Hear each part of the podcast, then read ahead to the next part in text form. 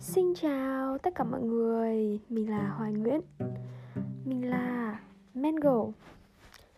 Hôm nay mình sẽ bắt đầu mở một kênh podcast của riêng mình Và thực sự là muốn nói một vài điều gì đấy thật là tích cực, thật là vui vẻ cho các bạn.